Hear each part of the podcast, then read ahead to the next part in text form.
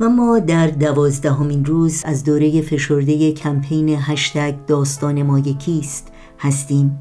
کمپینی که هدفش گرامی داشته چهلمین سالگرد شهادت ده بانوی ایرانی است که به خاطر باور به آین بهایی در شهر شیراز به دار آویخته شدند.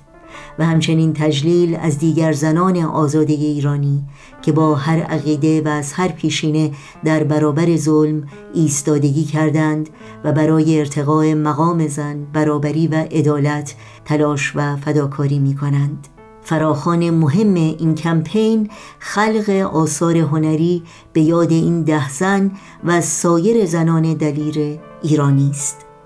جامعه جهانی بهایی در بیانیه مطبوعاتی اخیر خود همچنین از افتتاح یک وبسایت و یک صفحه اینستاگرامی که به اهداف این کمپین اختصاص داده شده خبر می دهد. خانم سیمین فهندش نماینده جامعه جهانی بهایی در سازمان ملل در ژنو می‌گوید در طول دهه ها زنان بیشماری این مسیر پرفراز و نشیب را در ایران پیمودند مسیری که با فداکاری آنهایی ساخته شده است که ایستادگی بر اصول را بر حفظ جانشان ترجیح دادند.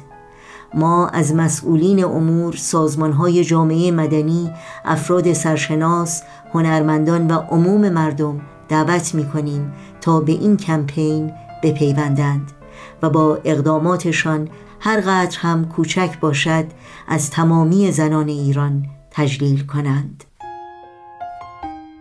با مناجاتی از حضرت عبدالبها یادی می کنیم از شیرزنان فداکار ایران زمین.